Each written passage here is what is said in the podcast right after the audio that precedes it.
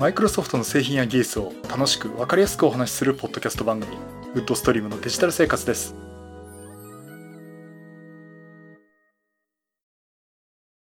だいろっぴゃっかいの配信になります。お届けしますのは木澤です。よろしくお願いします。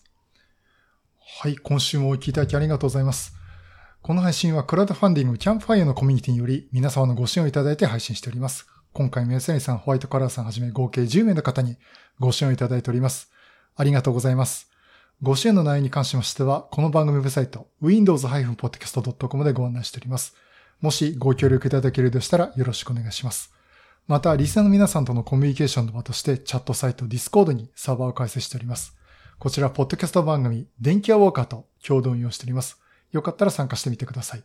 Discord サーバーの ユーアールエル は番組ウェブサイトにリンク貼ってあります。はい、ということで、えー、ろっぴゃっかいめになりました。じゅうにねんかんやってろっぴゃっかいというね。あのー、まあ、毎、いちねんかんほぼ休まずやってます。毎週やってますんで、だいたいごじゅっかいなんですね、いちねんかんって。で、そのじゅうにねんかんなんでもうろっぴゃっかいかなと。えー、いうところで本当にあの、ここまで続けさせてもらってるの本当に聞いていただいている皆様のおかげだと思っております。ありがとうございます。まあ、あの、今後ともよろしくお願いします。ね、ろっぴゃっかいなんて言ってね、次せんかいですなんて言われるかもしれませんけどね。まあ、さすがにそれは無理かなって気はしないでもないんですけども。まあ、あの、目の前、まあ、一つ一つね、こう頑張っていきたいと思っております。さて、今週お話しするのはまさにろっぴゃっかいでいいタイミングで来たなというところで、マイクロソフトの新型サーフェス、これについてね、お話をしたいと思います。まあ、先日お話ししましたように、くがつのにじゅうににち、日本時間でくがつのにじゅうさんにち、午前れいじにですね、マイクロソフトが何かの発表をすると、Join us for なんたらかんたらということでですね、発表があるということで予告があったんですが、えーまあ、実際発表があったのは、やはり予想通り、新型サーフェスシリーズの発表ということになりました。まあ、今回ね、それについてお話をさせてもらいたいんですが、えっと、今回出たサーフェスシリーズ、ハードウェア含めてですね、サーフェスシリーズだけでよっつ出ています。まず、Surface Pro エイト、Surface Go スリー、Surface Duo ツー、そしてびっくりドッキリメカ、Surface Laptop Studio、このよん機種が発表になりました。まあ、それ以外にもですね、海洋プラスチック素材を使ったマウス、マイクロソフトオーシャンプラスチックマウスというのが発表になりました。冒頭にはですね、もういつものパナイさんがドヤ顔出てきましたね。で、まずその、Windows イレブンが今度発表になりますと。で、ろくがつに Windows イレブンを発表した時も本当に皆さんから反響がありましたと。そしてもうこのじゅうがついつかに Windows イレブンが発表になるんですが、いいソフトウェアを動かすためにはハードウェアは非可欠ですというところで、サーフェスシリーズの発表をしますということで発表がありました。で、まあ、あの、ちょっとね、順を追ってというかね、お話したいと思うんですが、えっと、まず、メインストリームとなるサーフェスシリーズのメインとなるね、サーフェスプロシリーズ。これやはりね、予想通り、サーフェスプロエイトが発表になりました。えー、このサーフェスプロエイト、見た目はもう今までのサーフェスシリーズと全く変わらないんですね。ただ、よーく見ると違うところもありまして、まずですね、内部のコアプロセッサーの話をしますと、えー、今回、やはりだいじゅういちせだいコアプロセッサー、まあ、エイチさんじゅうご と言われているですね、えー、シリーズのプロセッサーを使っています。そして、インターフェースなんですけども、えー、形状は ユーエスビー タイプ シー で、サンダーボルト フォー、これを採用しました。で、あの、サーフェスシリーズ全般に言えることなんですね。このサンダーボルト フォーを搭載しているっていうところで、インターフェースとしては ユーエスビー よんてんゼロ、サンダーボルト フォーを ユーエスビー シー の形状でにこ搭載しています。そしてあの、今まであった ユーエスビー の タイプ エー、ここのコネクタがついになくなりました。いや、これはどうだろう、手堅いと私今まで評価してたんですけどね。ここであの、ついにマイクロソフトも舵を切ったのかなと思っています。そしてこのプロセッサーですね。だいじゅういちだいインテルプロセッサーということで、Core アイファイブ は いちいちさんごジーなな、Core アイセブン は いちいちはちごジーなな というプロセッサーを乗っけておりまして、で、あの ジーピーユー はですね、この内蔵 ジーピーユー になります。で、やっぱりだいじゅういちせだいの高プロセッサーって ジーピーユー も非常に強力に作ってありますんで、まあ、そこら辺はね、この Surface Pro 自体のパフォーマンスを上げてるんじゃないかなと思っています。そしてあのモニターですね、ディスプレイなんですが、いつも通りのタッチパネルモニターなんですが、今回ですねリフレッシュレートが ひゃくにじゅうヘルツ ということになりますので、これゲームにも使えるよっていうことをお話をしています。そしてまあスタジオカメラとかマイクっていうのはもう従来通りで、 Microsoft Teams からも使いやすいにちゃんと真ん中に置いてありますと、あとドルビーアトモスのサウンド機能だとかですね、えー、といったねあのお話があって、まあですからプロセッサーについてもあとインターフェースについてもですね、まあ大体こういうのが来るだろうなっていうところでいました。でそこでですね意外と盲点だったのが、えー、Surface Pen、 これも新しくなりました。これ Surface Slim Pen ツーということでだいに世代の Surface Slim Pen になります。この Surface Slim Pen っていうのは Surface Pro エックス のだいに世代で採用されてたとあのペンなんですけど、ちょっと平べったいんですよね。平べったいんですが、タイプ革キーボードのヒンジの間に溝があって、そこに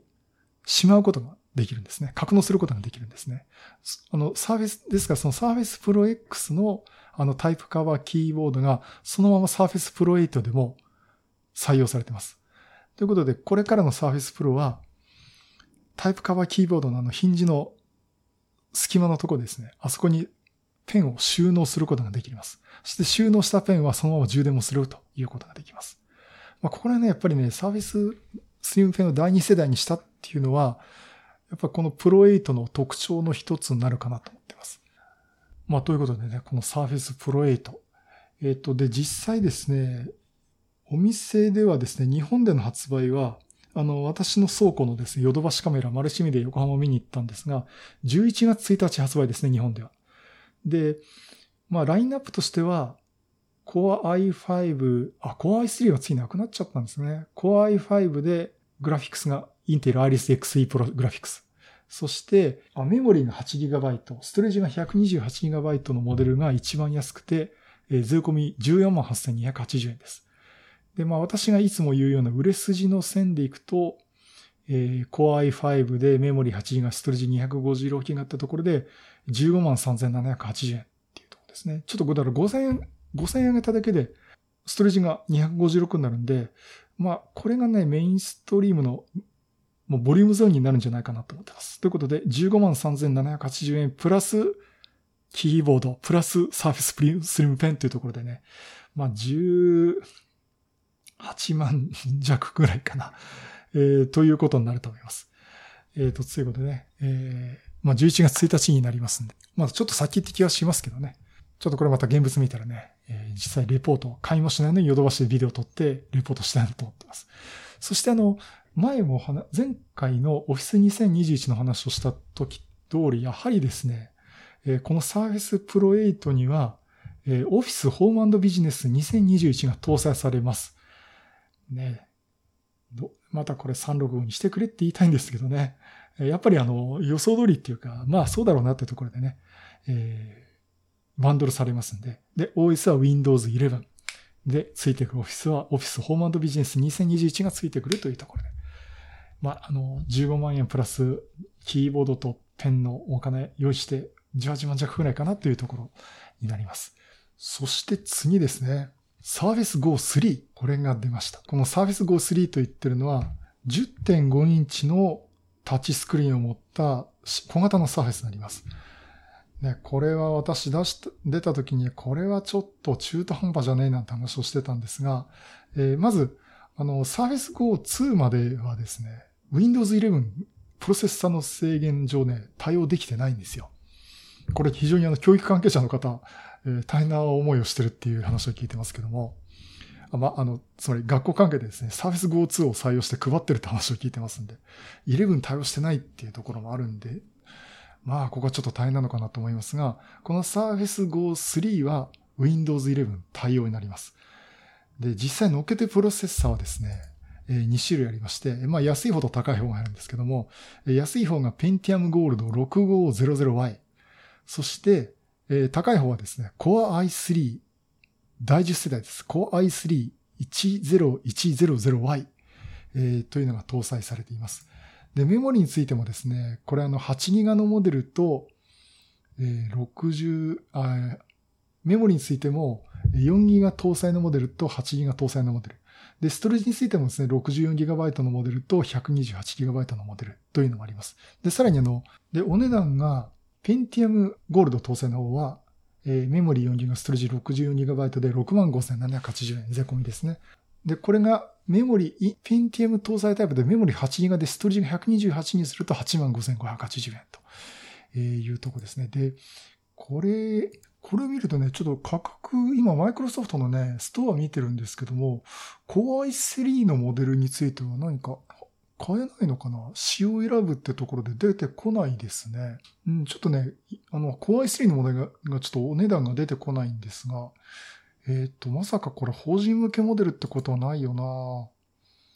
今ちょっと法人向けモデルのページを見てますけど、を見てますけども、あ、これ法人向けのモデルの方になると Core アイスリー の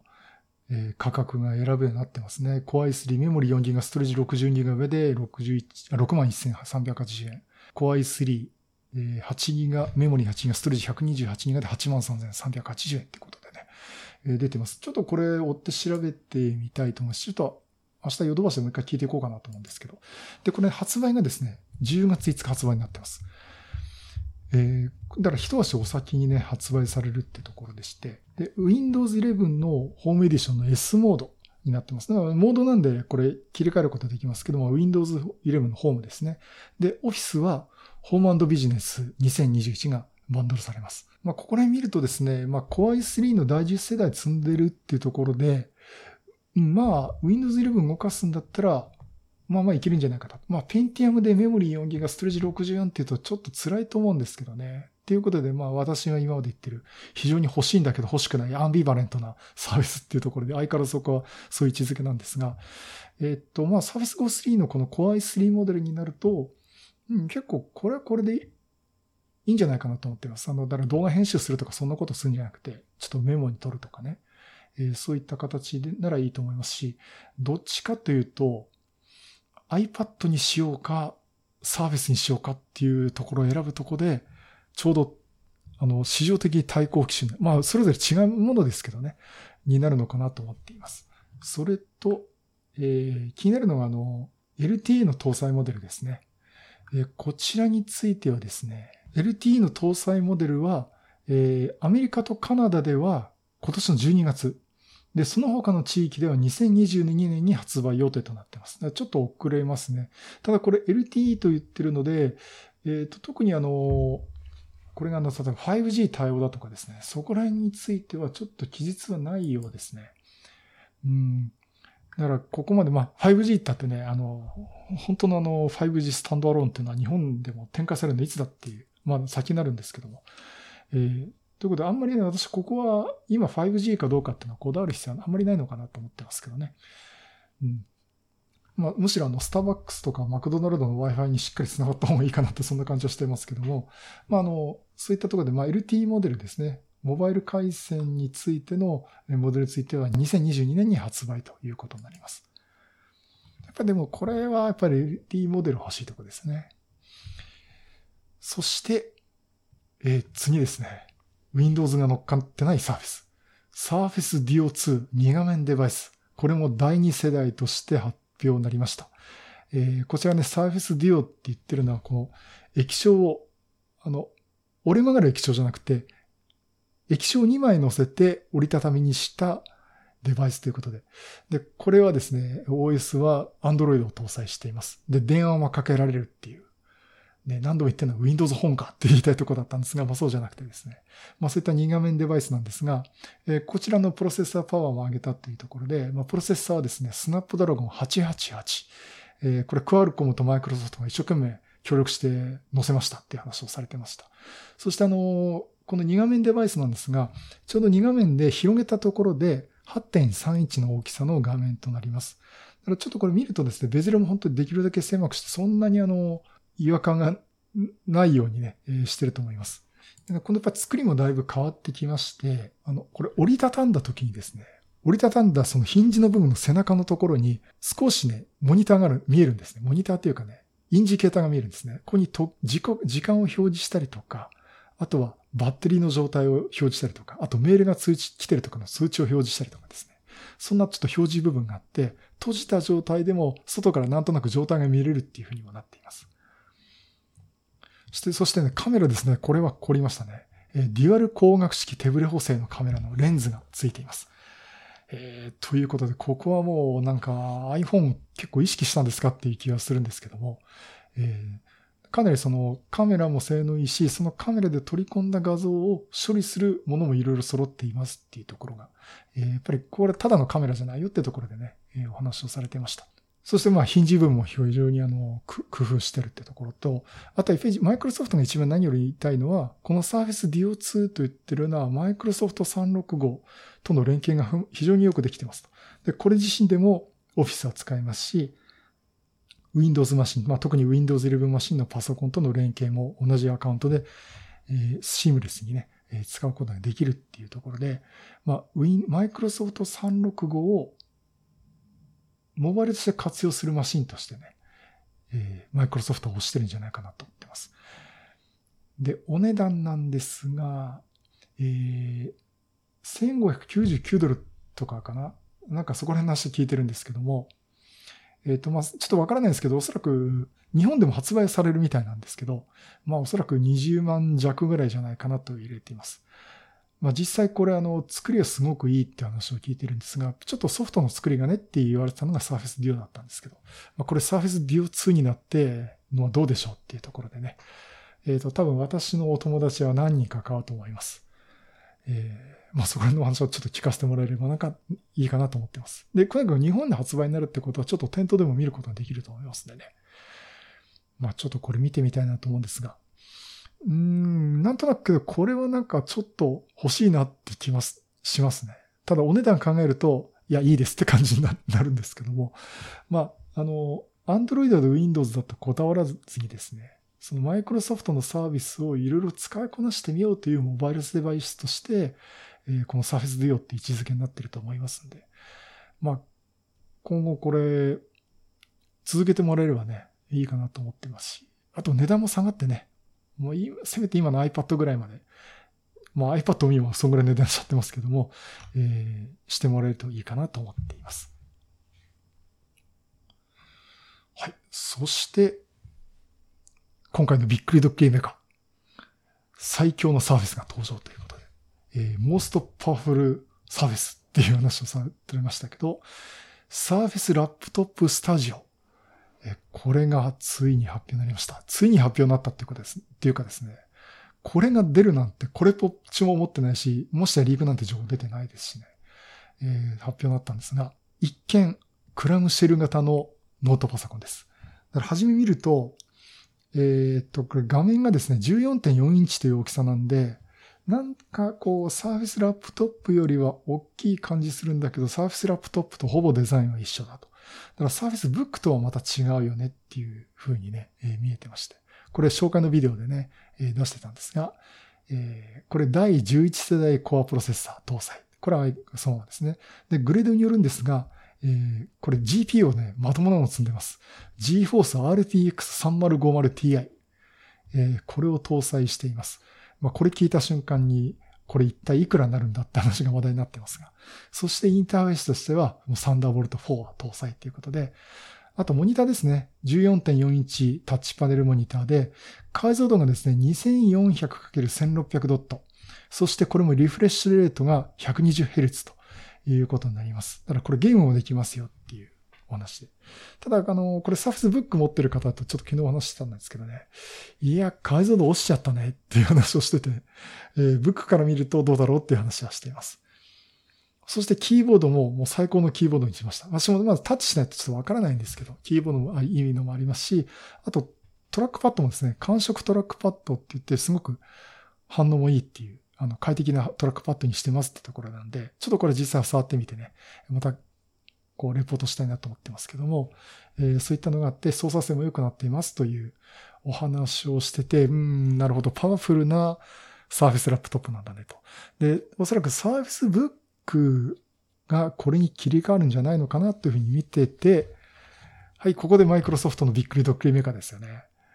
形状が変わります。合体した変形メカですね。ゼータガンダムとかっていう感じで、これですね、ちょっと言葉では説明しづらいんですが、えー、みっつの形があります。まずラップトップモードということで、通常のクラムシェル型のラップトップモードと、そしてですね、スタジオモードっていうのとステージモードっていうのがあるんですが、このスタジオモードどうなるかっていうと、さあこれ説明難しいぞ。液晶パネル側の背面が半分に折れてですね、液晶側がスライドしてキーボードの上に重なる感じで折れたためるんです。これで、ちょっとしたスタンド、まあスタジオモードっていうところでね、あまあ、あのー、画面を下に置いてペンで書いたりとか、スケッチ取ったりとかね、えー、そんなようなものになりますし、それはまあ、あるかもねって思ったんですけど、もう一つ、完全に折りたたむ前の状態の斜めの状態、えー、にすることができます。えっ、ー、とね、これがその、ステージモードっていうところで、ちょっとね、バイオデュオイレブン、あんなような形になります。ただ、えー、キーボードの部分は隠れて、ちょうどね、トラックパッドのところまでモニターがせり出してきて斜めになるっていうもので、非常にあの言葉じゃ説明しづらいんですが、おそらくこれ皆さん画面見てるでしょうから、まあ、あれのこと言ってんだなと思うんでしょうけど、そういったね、形になります。ですからその、昔だったそのバイオ Z のシリーズとか、あとバイオの A シリーズこんなんだったかな。まあ、というところでね、ちょっとね、形が変わるというこの変形機構がすごく特徴的です。でこれ見たときに、ああ、いいなっていう。あの、マイクロソフトのデモのお得意ですね。静かに見せて、シーンとした時に、はぁーみたいな音楽になった瞬間に、カッと形が変わって、うわー来たっていうね、えー、いうところのシーンをいつもながら見せてもらうんですが、まあそういったところで、えー、形が変わるというものになってます。ということでね、これだけいいもので、ハイエンドでさんまるごまる積んでますよね。アールティーエックス のさんぜんばんだいですからね。おそらく、一番高いモデルで、まあ、さんじゅうまん、下手したらごじゅうまんいくんじゃないかっていうふうには言われています。あと、スペックとしては、まあ、インテル シーピーユー 第一次世代高プロセッサーですね。エイチさんじゅうご 搭載と、あと ジーピーユー としては、えー、何種類か用意されてて、あの、内蔵タイプですね。インテルの アイリスエックスイー プロセッサー、えー、第じゅういち世代の中に入っている ジーピーユー の機能ですね。それとあと、GeForce の アールティーエックスさんまるごまるティーアイ。あと アールティーエックスエーにせん というモデルとかですね。まあそういったところで何種類か出ています。で、メモリは じゅうろくギガバイト もしくは さんじゅうにギガバイト。で、ストレージは にひゃくごじゅうろくギガバイト から にテラバイト ですね。にひゃくごじゅうろく、ごひゃくじゅうに、いちテラ、にテラというところでラインナップがされています。で、ペンについてもですね、これ Surface Slim Pen 対応で、えー、これ、どっかね、あの端っこにこう磁石でくっついて充電しながら装着できるというものになっています。一応、あの、販売開始というのは、これアメリカだと思うんですが、じゅういちがつ、じゅうがついつか発売で、せんごひゃくきゅうじゅうきゅうドルからということになってますね。おそらく一番安いモデルで、日本で買うとしたら、にじゅうまんじゃくかな。そうなるとどうだろう。Core アイファイブ で、内蔵グラフィックで、メモリじゅうろく、ストレージにひゃくごじゅうろくっていうところで選んで、にじゅうまんじゃくっていうところで。うん、ただ、この機構でこれだけの性能だったら、まあ、あの、買う人は買うでしょうね。多分私のお友達は、あの、サーフェスブックツーで、なんかいろいろ、そろそろ買い替えたいなって人も出てきてるんで、えこれね、Surface Laptop Studio 行く方も言われるかと思います。ただ、その、あの、本当のね、この、ここまでその、ステージモードだとか、スタジオモードだっていう変形する機構が必要かっていうのを考えると、ちょっと皆さん考えちゃう方もいると思います。本当にこれ買おうかなとかね、他のあの、レノボとか、えー、そこらのね、えー、別メーカーのやつをちょっと安くした方が、安く買った方がいいのかなっていうふうに考える方も多いと思います。ただちょっと昨日お話聞いてたんですけども、えー、このプロセッサーパワーで画面がタッチパネルになってて、やっぱりタッチパネルってやっぱ回数類では必要だって方もおられるんですね。で、そこら辺を考えると、いろいろあると、もうサーフェスブックとかしかもう選択肢がないんだって話をしてました。まあ、だからその中に、サーフェスラップトップスタジオも選択肢って入ると思うんですけどね。まあそういったところを選んでいくと、あの、選び方によっちゃ、あの、このサーフェスラップトップスタジオ一択っていうケースもあるかと思います。おそらくおそらくその、サーフェスシリーズ最強モデルですよね。うーん、というのが出たんで、これも私もこれね、今まで例えば今一切ノートパソコンとか持ってなくて、ノートパソコンを持ち出す必要があって、なんか一台買うっていう時には、おそらくこれ筆頭候補ですね。まあ値段によるっていうのも出てきます。あの値段によっちゃったら、あの、シンクパッドの安いやつにしていいじゃんっていう考えもあると思うんですけど、機能的なところを見ると、これ買ったら満足の一台だなと思うと、私のこの Surface Laptop Studio ね、すごく欲しいなと思ってます。今 Surface 買うんだったら、多分 Surface Laptop 買うかなと思うんですけどね。まあまあそんなところで、あの、最強モデルってことで、えー、Surface Laptop Studio ってのが出ましたんで、まあ、これもまたあの実機見て、おおすげえって話をね、後でしたいなと思っています。そしてですね、あの、他に発表ありましたのが、まあ、Microsoft の海洋プラスチック素材を使ったマウス、Microsoft Ocean Plastic Mouse って、海に捨てたらプラスチックだとかですね、まあいったそういう環境的な話っていうのを非常にその Microsoft は問題視していて、で、そこら辺を対応していくってところで、こういったもののリサイクルで使ったマウスを出してみましょうというところで。えっと、実際形状としては Microsoft のね、モバイルマウスになるのような大きさになるんですが、えー、外部のところをそのオーシャンプラスチックって言ってるそのプラスチックを再利用したものを使いますというところで。まあ我々その環境も考えてますよという話でした。そして、Surface Adapted Kit。ご障害を持つ方というところで紹介をしてるんですが、えっとね、もっとその Windows を使いやすくというコンセプトで、いろいろ補助するキットなんですね。まあシールだとかってそういったもので、値段もこれそんな高くないと思うんですが、えっとね、ここにね、えっと、バンプラベルズ、キーキャップラベルズ、ポートラベルズ、オープニングサポートっていうこのよっつのものが入っています。これね、シールとかなんですね。例えばこれバンプラベルズっていうのは、えっと、丸だとかマイナスとか、これ×ボタンとかですね。そういったの突起があるようなシールを用意しましたということで。例えば、これを見れば触れば、例えば丸だとか、音量を下げる例えば、ここのボタン、位置にボタンがありますよって知らせるマークだとかですね。というのが突起物で触ってわかると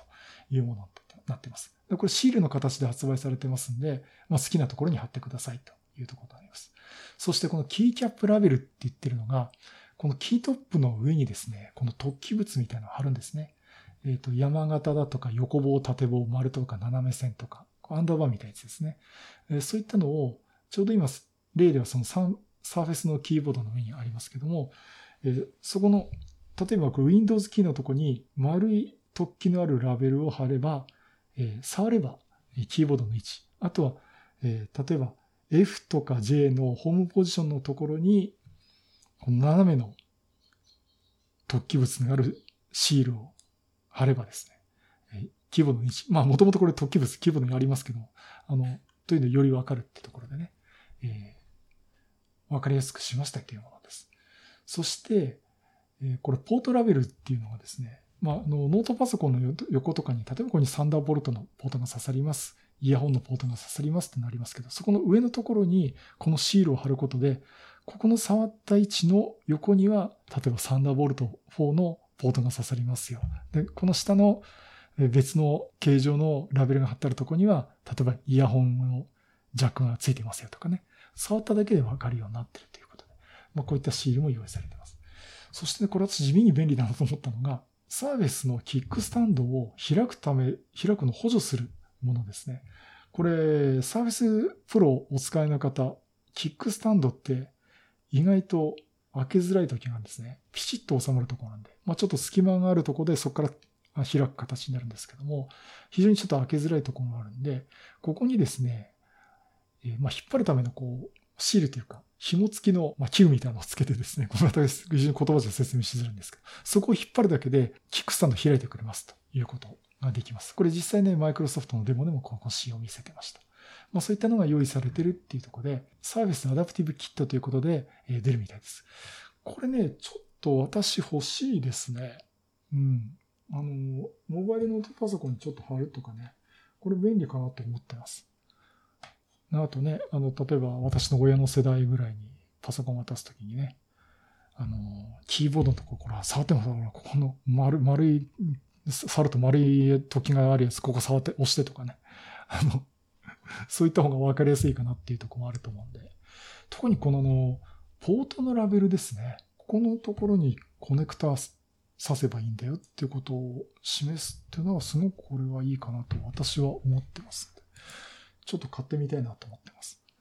でちなみにあの MacBook Pro にねつけてみようかなと思ったんですけど、MacBook Pro はちょうどねこの横にねスピーカーがあるんで、この上に貼り付けれちゃうことになるんで、ちょっと MacBook Pro はダメかなと思ってます。まあまあそういったところでね、あの Surface Adapted Kit っていうこれちょっと地味な発表なんですけども、私はこれすごくマイクロソフトもよく考えたなと思っております。まあそういうところでね、あの、新型サーフェスシリーズとか、それに伴ういろんなハードウェアの発表が今回ありました。おそらく一番皆さん現実的にね、買うってなるとこのサーフェスプロエイトの話になってくると思いますし、あとは小型のものが欲しいんだよって言ったら、サーフェス Go スリーの、まあ、Windows イレブンが乗っけて、Core アイスリー のだいじゅう世代に載せてるんで、ちょっと使い物になるっていうパワフルな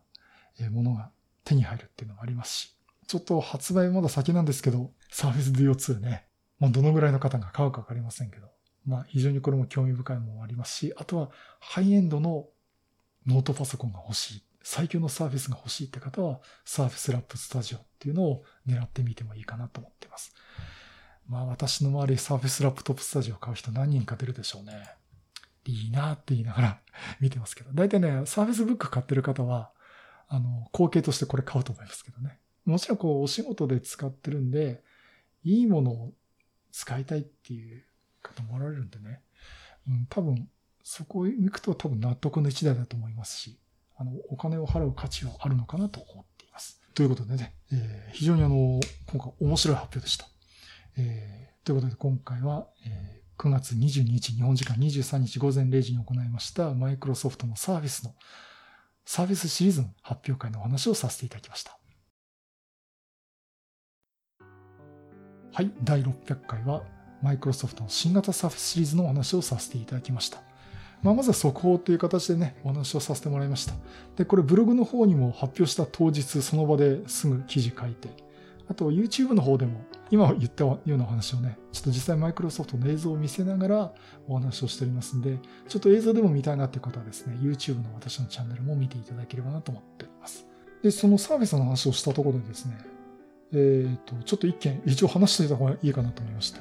えー、私の持ってる Surface Pro だいご世代、えー、Core エムスリー モデルですね、えーと、売却しました。えーと、いろいろちょっとお金が必要な事態が発生しまして、えー、で大体 何, 何買うかっていうのはまた YouTube の方とかでも、ね、見てもらえればと思うんですが、えっ、ー、とまああのー、ちょっと非常にいろいろ考えたんですけどね、モバイルで外持ち歩くっていうケースがほとんどなくて、で、まあ、MacBook Pro はそこそこパワーがあるんですけど、まあ結構割り切って使えば使えるっていうこの Core エムスリー のサービスですね。良かったんですけども、持ち歩くケースが出てこないのと、やっぱり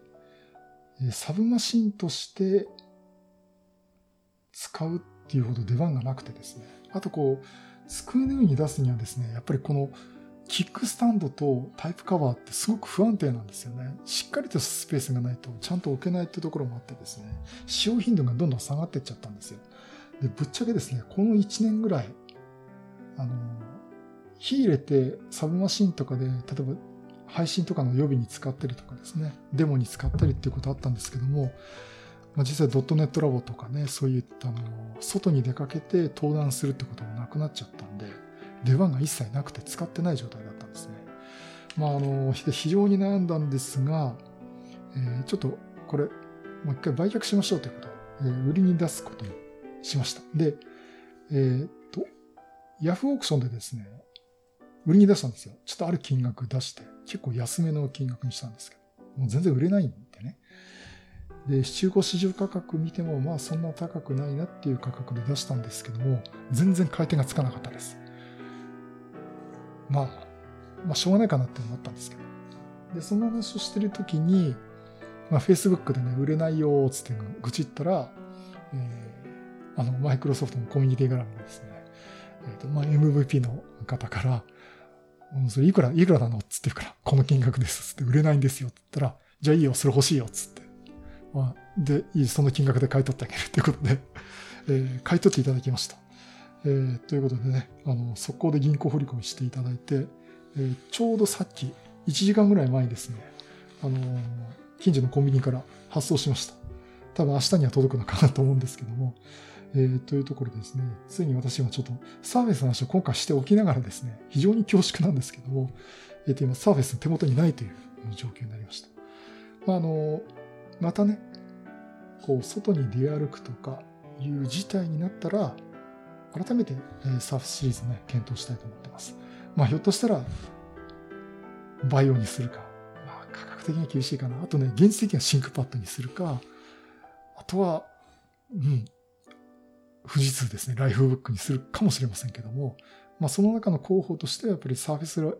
プロエイトか、サーフェスラップトップフォーかファイブか、ファイブが出ればですけどね、えー、というところをまた改めてね、考えたいと思っております。またこれ、こういうパソコンの話もしたいと思っておりますので、よろしくお願いします。はい、そういうことでまたいろんなネタ集めてお話したいと思います。またよろしくお願いします。